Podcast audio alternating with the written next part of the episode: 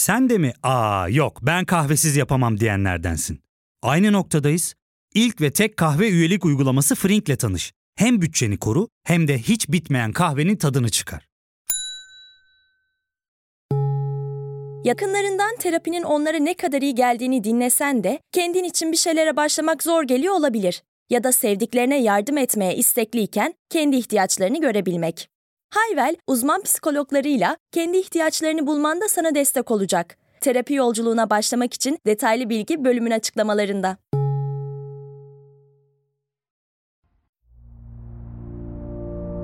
Bugün basit ama sürekli unuttuğumuz, dolayısıyla içselleştirme konusunda başarısız olduğumuz bir konu üzerine konuşmak istiyorum. Kutupluluk. Podcast bölümlerindeki düşünümler her zaman bir yaşantıdan ortaya çıkacak demiştim. Bu kutupluluk fikrinin ne anlama geldiğinden bahsetmeden önce fikre nereden vardığımdan söz etmek istiyorum o yüzden.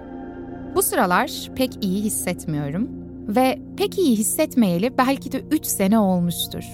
O yüzden sürekli içimde nostaljik bir özlem ile "Ah, geçen sene tam da bu hafta nasıl sağlıklı ve neşeliydim. 10 güne Hindistan'a gidiyordum. Heyecanlıydım. Karnımda kas bile vardı ve hiçbir ağrımsızım yoktu. Bulaşık yıkarken dans ediyordum diyorum. Sonra İstanbul'daki birinci ayım dolduktan sonra acaba hata mı ettim diye düşünmeye başlıyorum. İstanbul bu kez neden olmadı acaba? Galata'da hep eğlenirdim aslında diyorum ve her sabah 2023 Ocak ayındaki Dilara'ya uyanmak istiyorum fakat olmuyor. Bu da hayatımın neşesiz, keyifsiz, sağlıksız, ağır olduğu, cildimin bozulduğu, banka hesabımın çöktüğü bir dönemi işte deyip geçemiyorum. Çünkü dürüst olmak gerekirse kendini oldu olası çok yargılayan, mükemmeliyetçilikten müzdarip ve her şeyi en mükemmel şekilde yapacağım diye kendini hem zihinsel hem bedensel hem duygusal hem ekonomik olarak zorlayanlardanım ya da dandım diyelim. Sonra 2023 oldu. Bu idealize ettiğim yaşam talebi ve benlik üzerine düşünürken aklıma bazı antik öğretiler geldi. Bunlardan biri Doğu felsefesine merak sardığım halde podcast bölümlerinde ilginç bir şekilde konuşmadığımız Tao. Ama Tao'ya nereden vardığımı bu yaşantıyla birlikte kurgulamak istiyorum. Çünkü bu akademik bilgi sıralayan bir bölüm olsun istemiyorum. Tao'yu anlama konusunda doğuya meraklı bir batılı olan Alan Watts'tan çok şey öğrendim. O yüzden bu bölümde onun Suyun Yolu Tao adlı kitabından bazı alıntılar paylaşacağım. Şöyle diyor Alan Watts, Çin düşünce ve duygu dünyasının derinliklerinde zıtlık veya karşıtlık fikriyle karıştırılmaması gereken bir kutupsallık prensibi yatar. Karşıtlık veya zıtlık olarak düşündüğünüzde birbirinden iki farklı durum vardır değil mi? Ve birinin peşinde koşar, ötekinden kaçarsınız. Yani kötülüğe karşı sonsuz mutlak bir iyilik halinin talebinde olmak gibi. Bu yüzden zıtlığı esas alan çoğu kültürde ışık karanlıkla, yaşam ölümle, iyi kötü ile savaş halindedir ve tam da bu yüzden ilkinin güçlü kılınıp ikincisinden kurtulma ideali dünya genelinde yaygındır. Buna karşın geleneksel Çin düşünce tarzına baktığımızda burada pozitif veya negatif kutupları bulunmayan bir sistemle karşılaşırız. Yani şöyle düşünebiliriz. Pozitifi veya negatifi olmayan bir elektrik akımından bahsedebilir miyiz? Hayır, değil mi? Bir elektrik akımı zorunlu olarak pozitif ve negatifi barındırmak durumundadır ve hayatı da benzer bir şekilde ele almamız gerektiğini söyler bize Tao. Çünkü kutupsallık prensibini baz aldığınızda pozitif ve negatif, kuzey ya da güney bir ve aynı sistemin farklı unsurlarıdır. Bu yüzden bunlardan herhangi birinin bulunmayışının sistemin yok olması anlamına geleceğini anlayabiliriz. Bu durum bizim İbrahimi dinlerde görmediğimiz bir şey. Neden? Bu aralar taktığım konulardan bir tanesinden bahsedeceğim şimdi. Biraz ağır olabilir. Zaman meselesi. Şuradan başlayalım zaman konusuna. Biz idealize edilen bir hal tanımlarız. Çünkü bu dinlerde zaman döngüsel değildir, çizgiseldir. İlerleme vardır. İlerler, ilerler, ilerler ve bir son tasavvuru vardır. Sürekli olarak gelişim ile o daha iyi olana varmaya çalışırız. Oysa doğu inanışlarına baktığımızda zaman çizgisel değil döngüseldir. Burada ilerleyerek aşma ve aşılan şeyin tamamen hayatınızdan çıkması gibi bir şey yoktur. Yani mutlak olana varış yoktur. Bir son, bir bitiş yoktur. ezeli olarak başlayan ve ebediyete kadar sürecek kutuplar arasında gidip gelen bir döngü vardır. Ezeli ve ebedi dediğimde bunu nasıl düşünüyorsunuz bilmiyorum. Sonsuz kavramını bırakın anlamayı düşünmek dahi çok zor. Geçenlerde Netflix'te bir belgesel izliyordum. Matematikçilerle sonsuz kavramı üzerine yapılan röportajları içeriyor. Belgeseli bitirdiğimde başım gerçekten ağrıyordu. Yani migrenimi tetikledi sonsuz üzerine düşünmek. Ama Tao'daki bu ezeli ve ebedi döngüselliği düşünme hareketi gözünüzün önüne matematikteki sonsuz logosu var ya böyle bir sonsuz sembolü onu getirebilir. Ve buraya baktığımızda gördüğümüz tek bir şey vardır. Başlangıcın ve sonun olmayışı yani her şeyin kendisi olmaktan çıkarak ötekine dönüşmesi çünkü ötekini potansiyel olarak kendisinde barındırması ve yine bir çünkü aslında bunların aynı şey olması. Ne diyorduk? Bizim kültürel yapımız yani İbrahimi dinleri baz alan Batı kültürel sistemi diyelim. Burada Batı ve Doğu kavramlarını kullandığımda bazı terminolojik hatalar olabilir. Şimdi İslam felsefesi de aslında Doğu felsefesinin bir parçası ama aynı zamanda İslamiyet İbrahimi dinlerden de biri. O yüzden şöyle bir batı doğu ayrımı getireceğim. Belki de hani daha anlaşılır olur. Doğu dediğimde her defasında Hinduizm temelinde gelişen Asya dinlerinden bahsediyorum. Asya inanç sistemlerinden bahsediyorum. Bunun için Vedik kültür desem daha doğru olacak aslında. Batı dediğimde ise Hazreti İbrahim ve onu takip eden vahye dayalı bir şekilde ortaya çıkan dinler sisteminden bahsediyorum. O yüzden Batı'yı İskandinavya, Doğu'yu da Arabistan olarak düşünmemek gerekiyor. Evet geri dönelim mevcut kültürel yapımız dediğimiz şeye. Her ne kadar İbrahimi dinlerden birine mensup olmasanız ve dindar hayatlar yaşamasanız da aslında bireysellik dediğimiz şey bir yanılsama olduğu için bizler tarihsel olarak hali hazırda bu öğretilerle yoğrulmuş bir kültürel sistem içinde yaşıyoruz.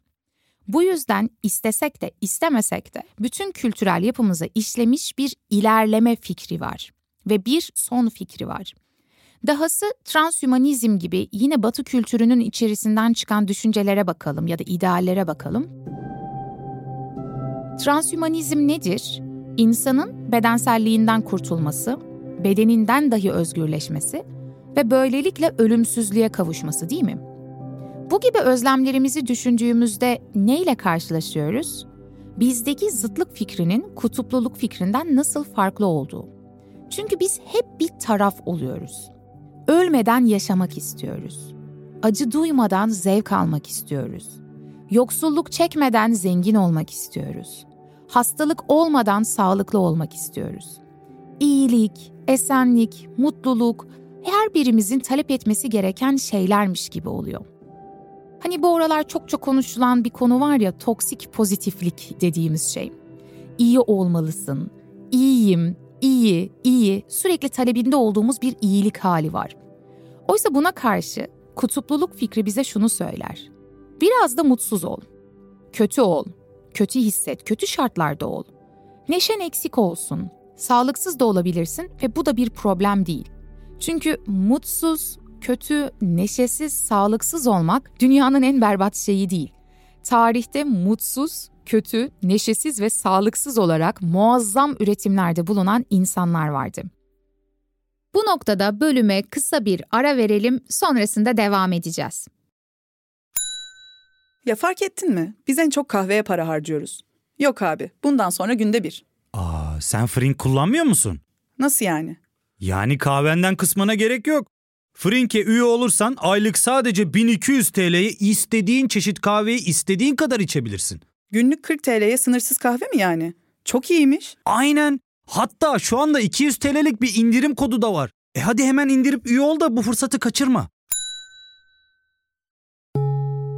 Terapiye başlamak, içinden çıkamadığın döngüleri kırmak, bazı yanlış bulduğun kararlarını değiştirmek ve kendinle beraber daha huzurlu bir yaşam inşa etmek için atabileceğin en değerli adımlardan biri. Hayvel ile yoğun yaşam tempona uyum sağlayarak online terapi seanslarını takvimine göre ayarlayabilirsin. Bini aşkın uzmandan sana en uygun terapisti seçebilir, podb10 koduyla indirimden yararlanabilirsin. Detaylı bilgi açıklamalardaki bağlantıda. Geçenlerde bir tweet gördüm, çok hoşuma gitti. Onu paylaşmak istiyorum. İnsanlar artık somut problemlerini bile psikolojize ediyorlar. Yalnız hissetmiyorsun, yalnızsın. Başarısız hissetmiyorsun, başarısız oldun. Sıkışmış hissetmiyorsun, sıkışmışsın. Haksızlığa uğramış hissetmiyorsun, haksızlığa uğradın. Ne demek istediğini görüyor musunuz? Her şeyi psikolojize etmeye başladığımızda ben neden böyle hissediyorum diyerek benim hislerimden mesul olduğumu ve bu hislerin değişmesi gerektiğini düşünüyoruz. Yani iyi hissetmiyorum, sıkışmış hissediyorum, başarısız hissediyorum. Sanki benim dışımda mevcut durumlar yokmuş da bütün gerçeklik benim hislerimden ibaretmiş ve bu hislerin de değişmesi gerektiğini düşünüyoruz. Oysa tweet bize el altından şunu söylüyor. Maddi gerçek koşulların kötü olabileceğini, hatta kimi zaman kötü olduğunu ve bu durumda da bunu kabullenme ve ona göre hamle yapma becerisi geliştirmemiz gerektiği kötü hissetmek yerine kimi zaman kötü bir durumda olduğumuzun farkına varmak ya da onu kabul etmek. Çünkü iyilik hali ve kederi biri diğerini alt etmesi gereken bir savaş gibi görerek daimi olarak iyiliğin peşinde olduğumuzda Taoizm kovaladıkça kaçacak bir şey olduğunu söyler. İdealistler dediğimizde böyle ahlaki dünya anlayışına bakarsak idealistlerin evreni kendilerinden farklı, ayrı, boyun eğdirecek dış nesneler sistemi olarak görürler der Alan Watts. Buna karşı Taocu ne yapar? Evreni kendisi gibi ya da kendisinden ayrılmaz görür. Ve bu yaşam sanatının mücadele etmek yerine aslında denizciliğe benzediğini ima eder. Ne demek istiyor? Bir denizi düşünün. Denizin sığ yerleri ve derin yerleri vardır. Denizin durgun halleri ve dalgalı olduğu haller vardır ve bunlardan herhangi biri bir problem değildir. Denizin dalgalı olduğu yerlerin bir sorun olduğunu düşünüp durgun olduğu yerleri talep ettiğini düşünebiliyor musunuz? Daha durgun olmak istiyorum. Bu ne kadar absürt bir düşünce ise aslında doğanın kendisinden yola çıkarak kendi hayatlarımıza yerleşik bu absürt düşüncelerle de yüzleşebiliriz. Yine bu anlattıklarım size popüler kültürde de fazlasıyla alıntılanan bir kavramı hatırlatmış olabilir. Yin Yang. Animelerde özellikle çok çok kullanılır. Popüler kültürde de malumunuz. Yin ve Yang dediğimizde Çince'de kozmik enerjinin iki kutbu, Yang pozitif ve Yin negatif kastedilir. Böylece yaşam sanatı Yang'ı tutup Yin'i uzaklaştırmak değildir bakın. İkisini dengede tutmaktır. Çünkü biri olmadan diğeri olmayacaktır. Taoculuğun dayandığı düşünülen biri var. Az önce ismini de anmış oldum Lao Tzu. Ve yine ona mal edilen ama hani ondan önce de geleneksel olarak bu kültürde konuşulan düşüncelerin daha sistematik bir hale getirildiği bir kitap var. Tao Te Ching. Türkçe'de de tercümesi var. İlgilenenler bakabilir. Oradan bir bölüm alıntılamak istiyorum çünkü konuştuğumuz konuyla çok ilgili. Şöyle diyor Lao Tzu. Olmak ve olmamak karşılıklı doğar. Zor ve kolay karşılıklı fark edilir. Uzun ve kısa karşılıklı kıyaslanır. Yüksek ve alçak karşılıklı yerleşmiştir. Önce ve sonra birbirini izler. Böyle bakmaya başladığınızda şunu görüyorsunuz. Birinin diğerini yenmesi gibi nihai bir olasılık yoktur. Çünkü bunlar birbiriyle savaşan düşmanlardan çok güreşen sevgililere benzerler diyor Lao Tzu. Ama bizim mantığımıza göre baktığımızda biz olmak ya da olmamanın karşılıklı olduğunu ya da birbirini doğurduğunu düşünmeyiz değil mi? Bunların birbirini destekleyen şeyler olduğunu görmek çok zordur. Bu noktada durup şu an içinde bulunduğum sağlıksız, neşesiz, üretken olmayan durumumun aslında iyilik hali olarak tanımladığım şeye destek olduğunu görmeye başlarsam durum değişir. Yani gerçeklik algım değişir. Bunu görmek oldukça zor biliyorum. Özellikle sıkıntılı zamanlarda birilerinin karşınıza gelip bunları söylediğinde söylemesi kolay yapması zor olan şeylerden biri. Ama yine de bunu hatırlamak çok değerli bence. Yine Tao Te Ching'den bir paragraf alıntılayacağım. Karşıtı yanlış olmaksızın doğruya, karşıtı kötü yönetim olmaksızın iyi yönetime sahip olabileceğini söyleyen ne evrenin büyük prensiplerini ne de tüm yaratılışın doğasını anlayamamıştır. Aynı şekilde yer olmadan cennetin varlığından, pozitif prensip olmadan negatif prensipten de bahsedebilir kişi. Ancak bu açıkça imkansızdır. Fakat insanlar hala hiç durmadan tartışıyorlar bu konuda. Bu insanlar ya aptal ya da hilekar.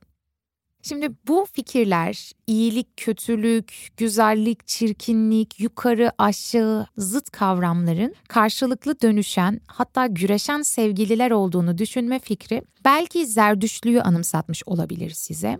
Ama bu noktada Alan Watts bize tekrar bir şey hatırlatıyor. Diyor ki, Ahura Mazda ve Ahir Man gibi birbirine karşıt değil bunlar. Yani birbirlerini yok etmeye çalışan bir süreçten söz etmiyoruz. Tao'da bu karşıtlıklar birbirlerine de sevgiyle bağlıdır. Çünkü Çin kültürüne temel olan bir şey varsa o da savaşlara, devrimlere, toplu katliamlara, açlık, sel baskını, kuraklık ve her türlü felakete rağmen doğaya ve insan doğasına karşı güven dolu yaklaşımdır. Yine Alan Watts'ın hatırlattığı bir şey. Çünkü Çin felsefesinde, dini düşünce yaşantısında ilk günah kavramı veya varlığın kendisini talihsizlik gibi görme şeklindeki bir his yoktur. O yüzden şunu söyleyerek toparlamak istiyorum. Yin ve Yang'ın dünya görüşü döngüseldir demiştik. Şans ve şanssızlık, yaşam ve ölüm ister küçük çapta olsun, ister büyük, başlangıcı ve sonu olmadan bitip tükenmez bir şekilde geri gelecektir. Ve bu dönüşümlerle birlikte aslında monotonluktan da kurtulur. Şimdi bu fikirler bizim podcast bölümlerimden de bir tanesinde konuştuğumuz Heraklitos'ta var. Bana kalırsa hani böyle bir arkadaş sohbetinde en büyük filozof kimde denilse Heraklitos derdim. Neden? Heraklitos'u hem kendi çağının düşünürlerinden hem de genel batı felsefesi filozoflarından farklı görüyorum. Yani oldukça özgün bir fikri var. Oluşa dikkat çekiyor ve bir yasa varsa, bir arke, bir temel, bir düzen, bir kanun varsa bu oluşun kendisidir der. Ve bu oluşta zıtlıklar birbirlerine dönüşürler. Ama bu dönüşümde varılmaya çalışılan mutlak bir son yoktur. Amaçsızca, kendisinde bir plana dayanmaksızın süren bir süreç vardır. Bu yüzden ünlü fragmanlarından birinde hükümdarlığın gücünün aslında bir çocuğun gücü olduğunu söylemişti değil mi? Ne demek bu? Nasıl ki bir çocuk saatlerce kumdan kaleler yapar ve sonrasında da sıkılıp onlara tekme atarak onları bozarsa, aslında oluşu içeren yaşamı da böyle kendiliğinde bir olma, dönüşme hali olarak düşünmek gerekir. O yüzden Heraklitos'un fragmanlarını böyle alıp Tao Te Ching'e koysak muhtemelen sırıtmazdı. Batı kültürü dediğimde her defasında eksi Heraklitos olarak bunu kurgulamak gerekir. O benim için de bence Batı felsefesi içerisinde de özel bir düşünür. Bu bölümü bir alıntı ile bitireceğim. Chao Chou şöyle sorar. Tao nedir? Usta cevap verir. Tao senin her günkü bilincindir. Öğrenci tekrar şöyle sorar. Peki kişi onunla nasıl uyumlu hale gelir? Usta, onunla uyumlu olmaya niyetlendiğin anda ondan saparsın. Ama niyet olmadan nasıl bilinebilir Tao der öğrenci.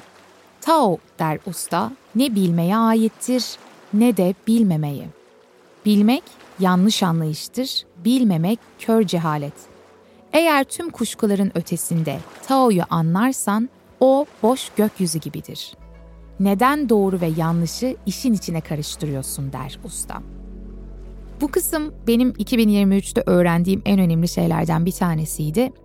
Planlamadan, bir amaç, bir son tayin etmeden sadece olma hali.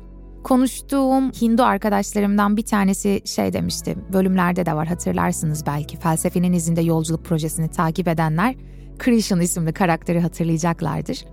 O bana her şeyi entelektüelize ediyorsun. Yani her şeyi kavramsallaştırıyorsun ve entelektüelleştirmeden anlayamayacağını düşünüyorsun. Ama sorun şu ki zaten bu anlamanın nesnesi değil. Entelektüelleştirdiğinde ondan uzaklaşıyorsun demiştim. Dans etme metaforu aklıma gelmişti. Yani dans ederken belirli bir planla, belirli bir son için dans etmezsiniz değil mi? Sadece dans edersiniz. Orada akıp giden sürecin kendisi vardır ve müzik bazen yükselir, bazen düşer, bazen kederlenir, bazen neşe saçar. Sadece tam bir olma halidir bu. Tao da işte tam bu olma hali. Çünkü zaten tam olarak olduğunuz zaman yolundan sapabildiğiniz şey Tao değildir. O yüzden ben de bu bölümle birlikte tekrar kendimi hatırlatıyorum. Belki de düzelemiyor değilim. Çünkü düzelemiyorum dediğinizde aslında idealize etmiş olduğunuz bir düz var ve onun olması gereken pozitiflik hali olduğunu söylemiş oluyorsunuz. Ve bütün amacınız da o mutlak iyilik haline varmak oluyor. Bu noktada düzelemiyor değilim ama düz kavramını yeniden daha döngüsel bir şekilde negatifi de içeren bir biçimde tanımlayabilir miyim diye düşünüyorum. Çünkü Tao bize şunu söylemişti hatırlayın. Bunlar aslında güreşen sevgililer ve birbirlerini destekleyen durumlar. Bu bölümde söyleyeceklerim bu kadar. Dinlediğiniz için teşekkür ederim. Meraklı kalın.